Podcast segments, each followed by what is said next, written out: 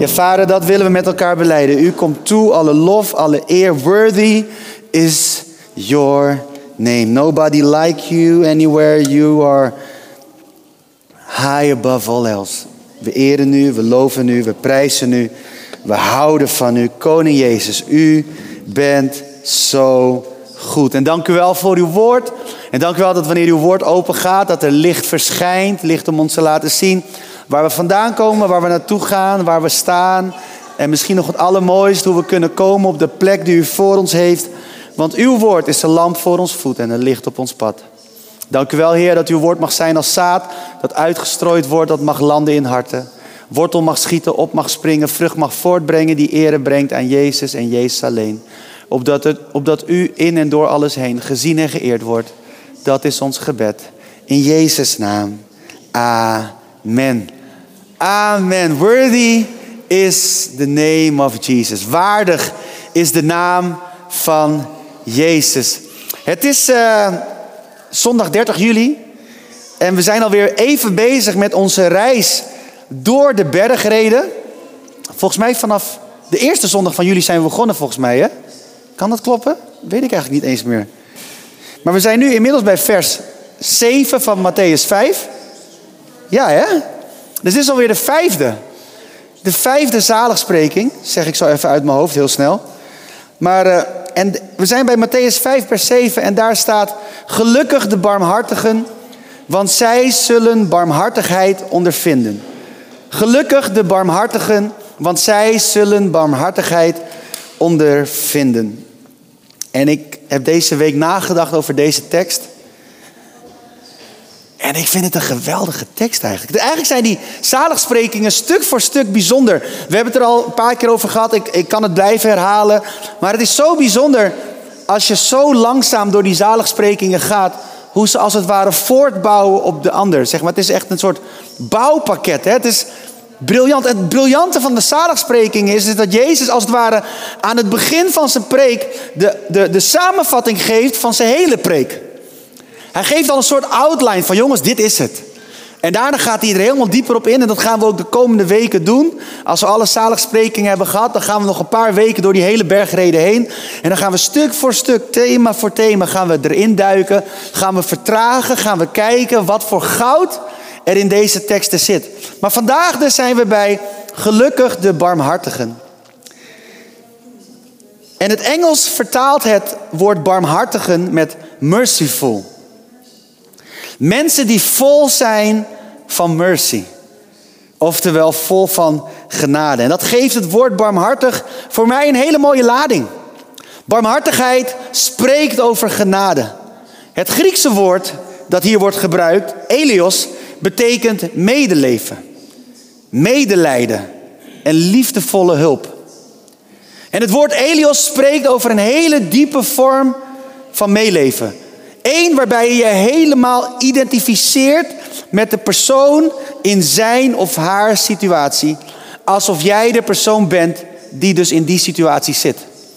Als je het hebt over barmhartigheid, dat je meeleeft met iemand, is het niet alleen een kaartje sturen. Is het niet alleen even een appje sturen. Niet eens een belletje. Niet eens een bloemetje. Het is allemaal goed hè. Niet stoppen met die dingen. Het is heel goed om die dingen te doen. Maar het is dat je als het ware aan God vraagt. Laat mij de pijn voelen die u voelt over het verdriet van die persoon.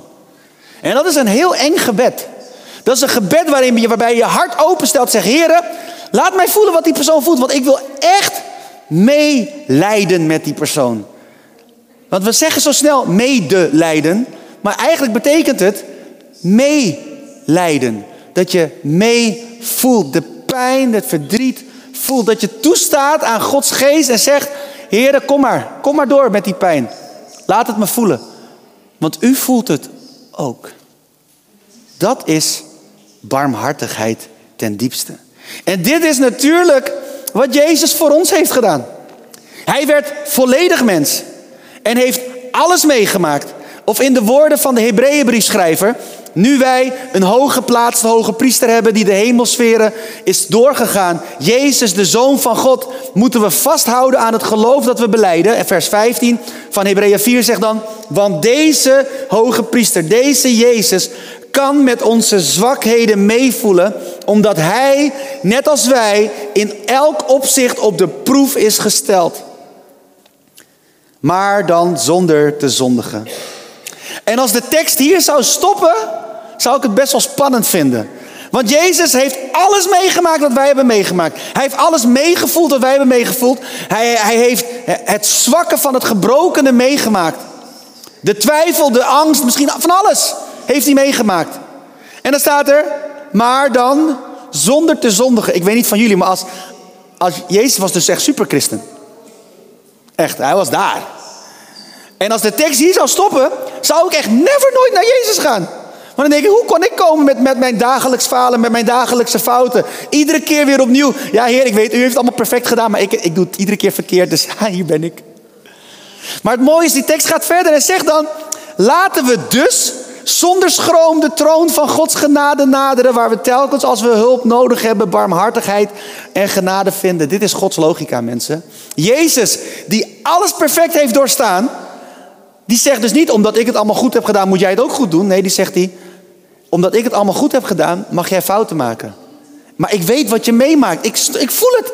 Ik snap het zelfs. Ik heb die fouten niet gemaakt, maar ik snap het wel. Dus kom maar.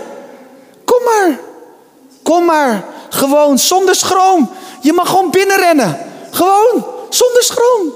Je hoeft niet eens te kloppen op de deur. Zonder schroom betekent gewoon: Hallo, hier ben ik weer. Voor de zoveelste keer vandaag. Hello, it's me. Dat is een liedje, hè? een paar mensen herkenden hem. maar je mag gewoon zonder schroom binnengaan. Ik vind dit zo hoopvol. Ik vind dit zo mooi. Daar vinden we barmhartigheid en genade. Maar als ik heel eerlijk ben, is dit ook een hele harde spiegel voor mezelf. Want wanneer ik iets heb meegemaakt en er goed doorheen ben gekomen, dan is het mogelijk dat ik helemaal niet zo genadig ben voor iemand die op dat vlak in mijn ogen heeft gefaald. Als ik heel eerlijk ben. Als ik heel eerlijk ben, als ik ergens doorheen ben gegaan en het is mij gelukt, dan denk ik, ah, dat moet jij ook kunnen. Stel je niet zo aan, gewoon doorzetten. Misschien ben ik de enige die wel eens zo denkt, maar ik denk wel eens zo. Ik denk, kom op joh, je kan het, stel je niet aan, kom op. Ah, altijd weer hetzelfde. Ah, ja, het is goed. Ja. Weet je, als iemand in je appt, oké, oké, oké. Ja, You got this. God's got you. En dan krijg je al die standaard teksten. Maar ik voel niet echt mee. Ik, ik ben van nature heel barmhartig voor mensen die zwak zijn op dezelfde fronten als ik. Daar heb ik heel veel genade voor. Ik snap het. Ik vind het ook lastig. Maar de dingen waar ik goed in ben. Ik ben zo dankbaar dat Jezus niet zo is. En dit is dus eigenlijk, als ik heel eerlijk ben, dus ook niet de barmhartigheid die God bedoelt. Nee, de barmhartigheid die Jezus laat zien, is dat je er zelf doorheen bent gegaan. 100% kan meevoelen, maar ondertussen heel goed er doorheen bent gekomen en mensen de genade geeft om er ook doorheen te komen. Dat is echt next level barmhartigheid, mensen. Eh, ik, ik zit nog op les. Ik zit op cursus. Ik, ik leer ervan. Ik wil ervan leren. Maar dit is de barmhartigheid die Jezus van ons vraagt. Dat we niet alleen meevoelen, maar onze ervaring ook willen gebruiken om anderen te helpen. Niet op ze neer te kijken, niet zeggen dat ze hebben gefaald, niet eens zeggen van, ah jongen, gaat het een beetje, niet kleineren, maar gewoon naast die persoon staan, 100% meevoelen en die persoon een hand toereiken om hen verder te helpen. Dat is de barmhartigheid die Jezus bedoelt. En als wij zo anderen helpen, zal de Vader ons ook barmhartigheid geven. En ik weet niet van jou, maar ik heb barmhartigheid nodig in mijn leven. Ik heb het nodig dat ik voel, ervaar dat God me ziet, dat hij me hoort, dat hij me verder helpt, dat hij me wil dragen wanneer ik zelf niet meer kan. Zelfs wanneer ik iets voor de honderdste keer verkeerd doe. Ik heb dat nodig. Maar ik leer hiervan dat ik zelf dus ook zo moet zijn naar anderen. En ja, zoals ik al zei, het is heel makkelijk om barmhartig te zijn naar mensen die in dezelfde dingen zwak zijn als jij. Want dan snap je het. Dan begrijp je het. Tenminste, ik begrijp het dan. En misschien jullie niet, maar ik wel. Dan denk ik, oh ja, dat snap ik, is lastig. Dan krijg je termen als, het is de gebrokenheid van de schepping, mensen. Het is soms zo moeilijk. Maar God is genadig. God is goed. Weet je, dan kan je dat soort teksten gaan zeggen. Maar what about als iemand gewoon echt faalt op vlakken waarvan je denkt van nog steeds? Dat is, dat is makkelijk. Zou het zomaar zo kunnen zijn dat we allemaal onze krachten hebben en allemaal onze zwaktes hebben? En dat God ons aan elkaar geeft, zodat degene die sterk is in de dingen waarin wij zwak zijn, dat die ons kan helpen vanuit zijn of haar kracht en andersom ook. Dat is denk ik de reden waarom een kerk bestaat uit mensen die allemaal verschillend zijn. En dus ook mensen met wie je in het dagelijks leven, als je niet in de kerk zou zitten, waarschijnlijk nooit zou connecten. Is echt zo. Want de kerk is de enige plek waar we verbonden worden, niet door een interesse, maar door een persoon. Ik bedoel, bij sporten doe je dezelfde sport. En dan vind je het samen leuk. Weet je wel, met hobby's. Dan heb je je hobby, je gaat samen punniken. En dat vind je leuk. Punniken verbindt je. Maar de kerk is anders. De kerk is geen hobby, het is een manier van leven, omdat God leven in jou heeft geplaatst.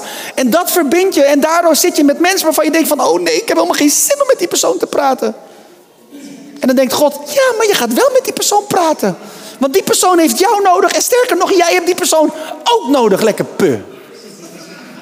Want we zijn niet zo geweldig alleen. We hebben elkaar nodig. En we zijn zo natuurlijk georiënteerd, om te connecten met mensen met wie we een klik hebben. We zeggen dan, ja, we resoneren met elkaar. En dat vinden we fijn. We spreken dezelfde taal. Maar de kerk is een plek waar je dus meerdere talen leert spreken. Waar je meerdere mensen leert kennen. En dat het soms helemaal niet gezellig is, maar dat is de kerk. Je bent in een goede kerk beland als je denkt van, ah, ja, maar die persoon is vervelend. Wil die persoon niet zien. denk je, ja, that's the place to be. Een kerk is heel eng als we allemaal hetzelfde zijn. En allemaal hetzelfde praten. Allemaal hetzelfde kleden. Allemaal hetzelfde bewegen.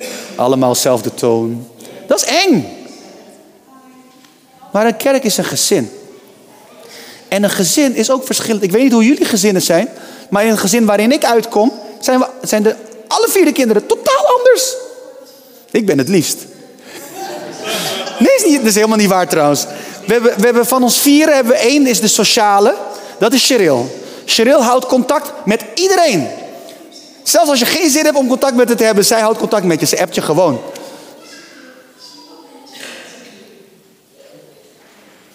En zo zijn we allemaal anders. En dan hebben we de twee contactgestoorden. Dat ben ik en nog iemand uit ons gezin, ik noem geen namen. Wij zijn happy achter de laptop. Met een handjevol mensen om ons heen. Liever een vingervol of zo. Zo min mogelijk mensen, niet te veel. En af en toe mag het wel gezellig, maar weet je, zo is het allemaal anders. En hebben we er nog eentje, die houdt van heel veel mensen, maar die houdt van muziek. Die, die houdt van stappen, die houdt van de club. Die houdt van festivals, die houdt van dat. Totaal verschillend. Samen opgegroeid. In één gezin. Zelfde opvoeding genoten. Compleet anders. Dat is een gezin. Maar dus, dat is dus ook kerk. En op de een of andere manier bij een gezin vinden we dat normaal. Maar bij een kerk denk ik, nou dan moet ik toch misschien een andere kerk zoeken. Misschien moet ik dan toch dit, misschien moet ik dan toch dat, misschien moet ik dan toch zo. Ik denk, nee, een kerk is een kerk als het voelt als een familie. Waar je leuke dingen hebt, minder leuke dingen hebt. Waar je soms heel erg gezien voelt. En soms ook helemaal niet. Laten we eerlijk zijn, in een gezin. Je hebt toch soms ook momenten dat ik denk van... Nee, die, die krijgt altijd zijn zin, ik niet. Ben ik de enige die dat wel eens heeft gehad? Wel zo. Wel zo? oh nee, jij deed het zo. Uh, waarom? Ik wil ook gezien worden. Dus word ik maar wat langer. nee. nee, want het is toch zo? In een gezin. Ik bedoel, wij hebben zelf nu drie dochters. Het is, het is echt navigeren om iedereen evenveel aandacht te geven. Is knap lastig.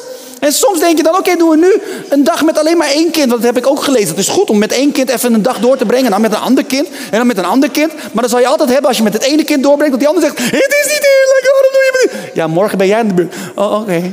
Maar toch even dat moment van, het is niet eerlijk. En toch vinden we het gek als je in een kerk soms het gevoel hebt dat je niet gezien wordt. Het is deel van familie, mensen. Het hoort erbij. En, en als je dan niet gezien voelt, doe als een kind. Ik bedoel, zeg gewoon, hé, hey, zie je me nog wel? En dan zal je zien dat mensen zeggen, ja, tuurlijk zien we je. Maar we waren even bezig met die. En dan is het oké. Weet je wel, dat is kerk. Gaat helemaal niet over de preek trouwens, maar daar moest ik even aan denken. Dit is wel kerk. En dit is familie. En dat is dus ook, zo kan je dus leren om barmhartig te zijn. Naar elkaar toe. Met elkaar meevoelen. Ik vond het mooi toen we net gingen bidden, dat Lies meteen naast Jeltje gaat staan. Dat is familie. Weet je wel, dat, zo hoort dat. Je ziet dat iemand verdriet heeft. Je hoort iemand iets zeggen. Je denkt, ja, dit raakt mij. Ik voel jou. Poem, ik bid voor je of je het nou leuk vindt of niet. Lekker hier, vooraan, waar iedereen je kan zien. En elke snik en snot kan horen. Huppakee. Maar dat is familie. Zo doen we het. Zo hoort het. En we doen het heel vaak nog niet zo. We leren erin. Ik bedoel, we maken fouten. Dat is ook familie. Familie maken fouten. De perfecte familie bestaat niet. Ja, straks in de hemel. Daarboven in de hemel. Hoe fijn is het daar. Daar zien we elkaar. Dat is daarboven. Maar hier is gewoon niet perfect. Hier zijn de teleurstellingen. Dit, maar als je dan iemand ziet met tranen, ga ernaast staan. En laat God de pijn binnenkomen bij jou. Dat is barmhartigheid. Zeg gewoon tegen God, Heer, ik zie iemand problemen hebben. Heer, raak mijn hart. We hebben dat lied wel eens gezongen toch in de kerk. We hebben het heel lang niet meer bij Reconnect gezongen. Maar dat lied, raak mijn hart met wat u raakt. Alles wat ik ben is voor u gemaakt. Weet je, raak mijn hart. En, en in het Engels klinkt nog mooier. Break my heart for what breaks yours. Everything I am for your kingdom's cause. Dat, dat, dat moet ons gebed zijn. Dat is barmhartigheid die God van ons vraagt. En ik denk en ik geloof dat we daarin kunnen groeien. Iedereen kan daarin groeien. Als je iemand ziet die door een moeilijke tijd gaat, dat je gewoon aan God vraagt. Vraag, ga niet meteen voor die persoon bidden. Bid eerst voor jezelf. We zijn soms zo snel in de geneigd om meteen voor die persoon te bidden. Of misschien ben ik de enige, maar ik zie iemand met verdriet. Oh heer, ja, we komen met die voor uw troon en bla bla bla. Niet verkeerd hè, ik zeg niet dat het verkeerd is. Maar probeer voordat je voor, bidt voor die ander, eerst voor jezelf te bidden.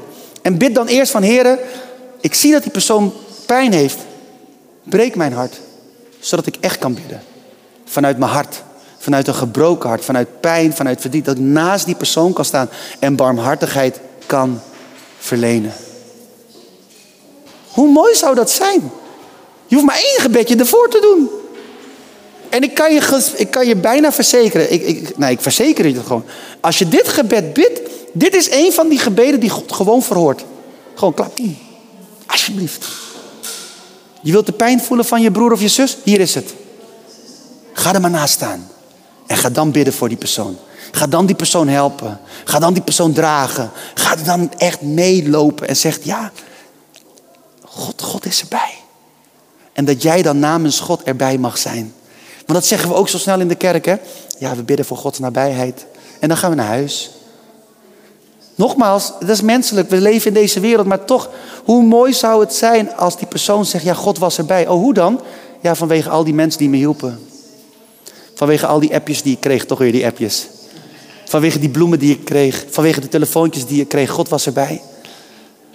Echt? Heb je God gezien? Ja, door al die mensen heen. En sommigen, zal ik je wat stellen, sommigen vond ik niet eens aardig voordat ik er doorheen ging.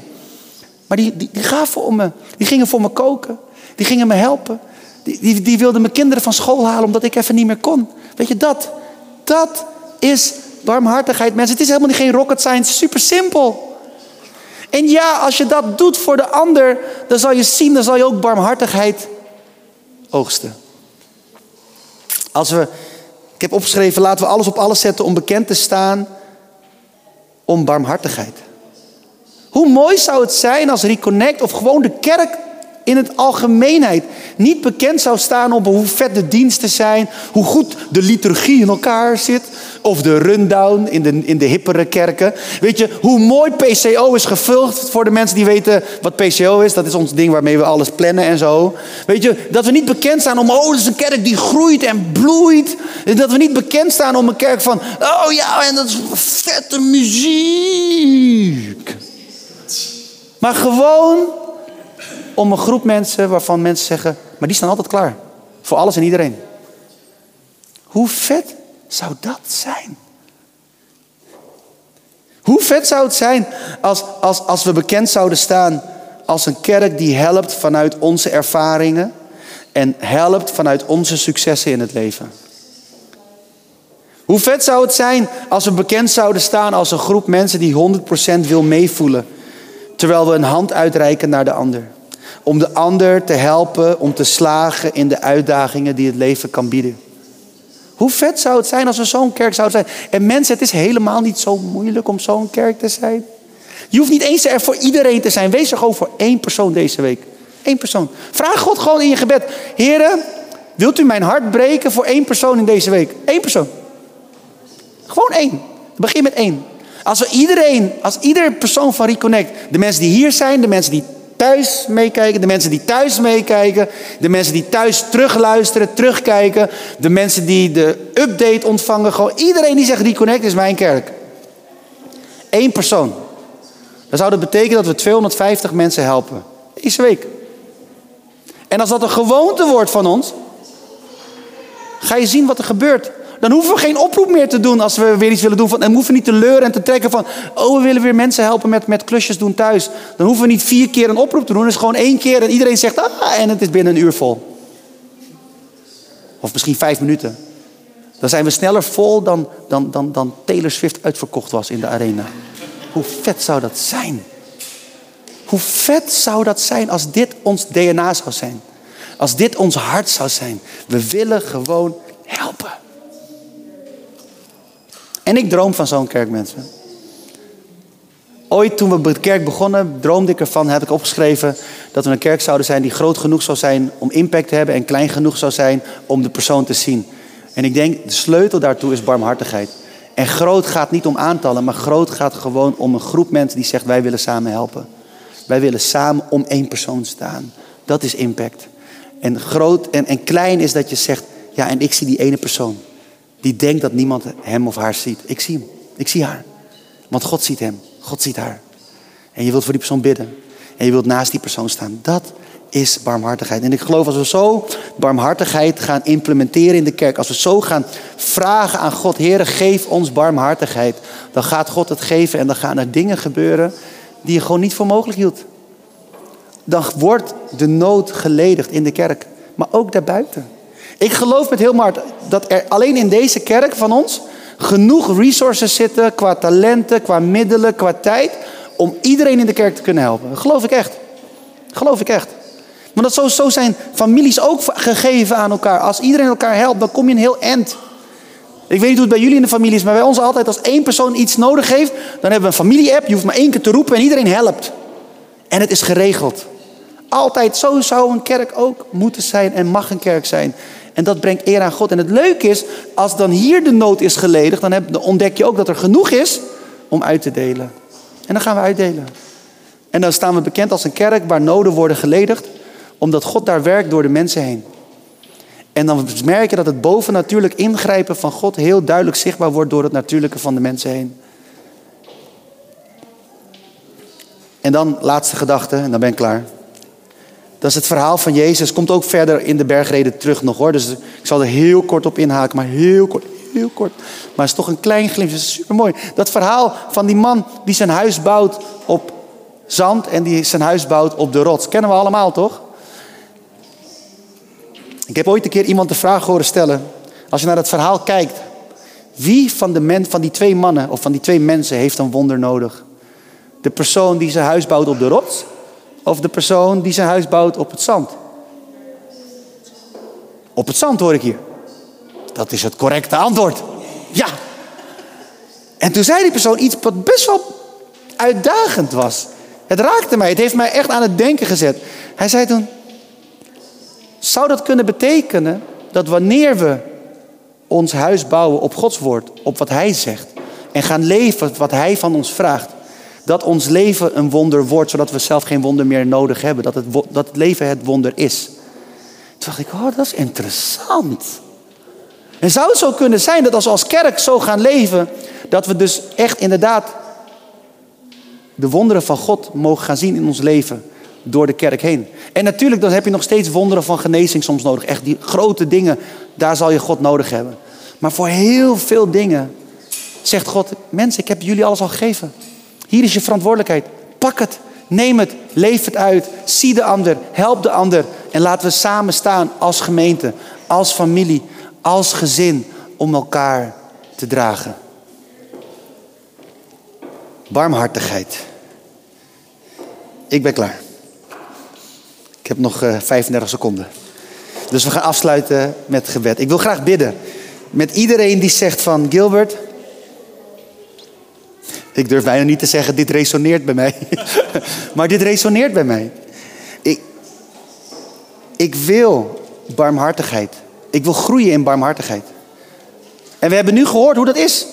Het heeft niks te maken met een heel wollig, warm gevoel. Niet zo van, ik heb een heel apart gevoel van binnen. Het heeft niks met dat te maken. Het heeft alles te maken met dat je tegen God zegt, Heer, breek mijn hart voor de dingen waarvoor uw hart breekt. Breek mijn hart voor mijn broer, voor mijn zus. Breek mijn hart voor de nood van die ene persoon.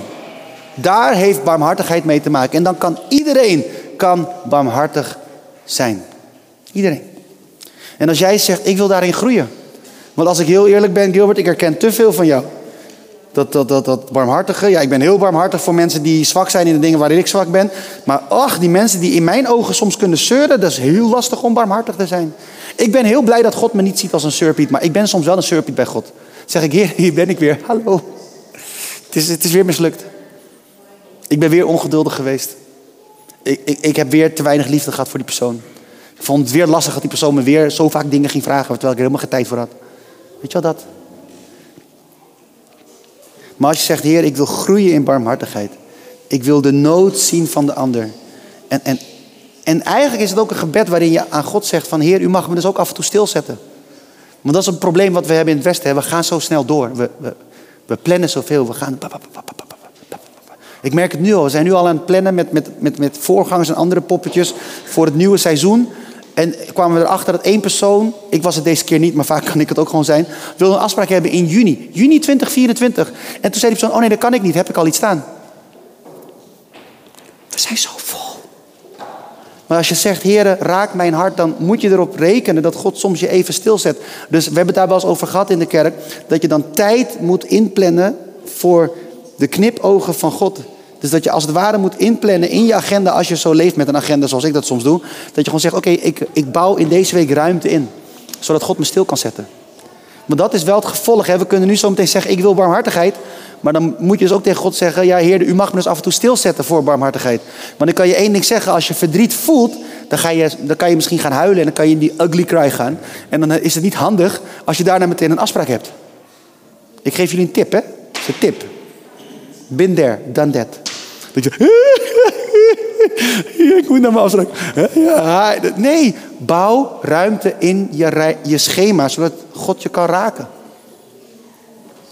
Dus dat is het gevolg. Dus het, is een, het lijkt een leuk gebed. Heer, geef me meer van uw barmhartigheid. Want dan krijg ik ook barmhartigheid. Superleuk. Maar dit is het gevolg. Bouw ruimte in in je schema. Zodat God je echt kan raken. Zodat hij je echt kan breken. Zodat je echt pijn kan voelen van de ander. Zodat je er voor die ander kan zijn. Maar ik beloof je, als je dat doet, lieve mensen, dan wordt je leven zo rijk. Het wordt zo mooi. Want je gaat naast mensen staan. Je gaat, je, wanneer je naast mensen staat, ik ben dan echt klaar, sorry. Maar als je naast mensen staat, dan heb je eigenlijk een soort eerste rangsplek in het leven van iemand. En dan mag je dus van, uit, van eerste hand zien hoe God ingrijpt in het leven van de ander. En dat maakt je zo klein. Dat maakt je zo klein dat God jou wil gebruiken. Zo mooi. Dus als jij zegt, hé, hey, ik wil dat, ik wil groeien in barmhartigheid, terwijl iedereen zijn ogen sluit, en je zegt van, hé, hey, ik, ik wil dit, dan wil ik heel graag met je bidden. Ik, ik kan je eerlijk zeggen, ik heb dit gebed ook gebeden deze week. Ja, ik bedoel, ik zei het vorige week ook al, met dit soort preken, meestal ga ik er zelf eerst doorheen. En dan pas kan ik een preken. Dus dit is, dit, dit is mijn gebed ook. Maar als jij zegt, ik wil groeien in barmhartigheid, ik wil de ander zien zoals u de ander ziet. Geef mij uw ogen, geef mij uw hart. Breek mijn hart voor dat wat uw hart breekt. Breek het, Heer. Ik wil barmhartig zijn naar de ander. Zoals u barmhartig bent geweest en nog steeds bent naar mij. Als jij zegt, ik wil daarin groeien, want ik, misschien dat je denkt van, ah, ik, ik, ik ben er nog niet zo goed in, of ik merk het, ik, deze preek is te veel een spiegel voor me geweest. Als jij die persoon bent, laat me je hand zien en dan wil ik met je bidden. En als je thuis meekijkt en je zegt, oh, ik ben die persoon, laat me je vingers zien in de chat en dan weet ik met wie ik kan bidden. Ik heb de chat nu openstaan, dus dan, uh, dan, dan wil ik met je bidden. Dus als je hier bent en zegt, hey, ik wil daarin groeien. Ik wil dit, ik wil dit voor mijn leven, ik wil dit in onze kerk. Uh, en ik, ik moet daarin groeien. Mag ik je hand zien terwijl je hier zit, terwijl iedereen zijn ogen sluit. Ik zie wat handen gaan omhoog. Ik wacht nog even. Ik zie in de chat ook wat handen gaan. Mooi. En dan gaan we bidden. Vader, dank u wel. U heeft de handen gezien. En belangrijker nog, u heeft de harten gezien. Heer, en zo willen we groeien in barmhartigheid. Heer, en we willen u vragen, breek ons hart voor de dingen waarvoor uw hart breekt. Breek ons hart. Laat ons voelen. Laat ons meevoelen. Laat ons meeleven. Laat ons meeleiden. Geef ons uw hart. Geef ons uw hart voor de kleinste, de zwakste, de armste. Hen die niet gezien worden. Maar geef ons ook uw hart voor de rijkste, de sterkste, de mensen waarvan we denken dat ze nooit hulp nodig hebben. Geef ons uw hart, geef ons uw ogen. En breek ons hart voor de dingen waarvoor uw hart breekt. Zodat we echt naast mensen mogen gaan staan. Heer, ik dank u wel dat wanneer we zo bidden, dat we mogen vertrouwen dat u ons ziet. Dank u wel, Koning Jezus. Dank u wel, Koning Jezus. Dank u wel, Koning Jezus. Heilige Geest, dank u wel dat u het wilt doen. In Jezus' naam. Amen. Hey, Gilbert hier. Bedankt dat je hebt geluisterd naar de podcast van Reconnect Community Church. Ik hoop en bid dat je er niet alleen door bent bemoedigd of geïnspireerd, maar dat deze uitzending jou ook weer meer heeft mogen wijzen naar Jezus en zijn liefde, genade en trouw voor jou en voor mij. En als jij, net als wij, ook enthousiast bent over deze podcast, dan kan je ons helpen door je te abonneren op ons kanaal en deze overdenking te delen met vrienden en bekenden.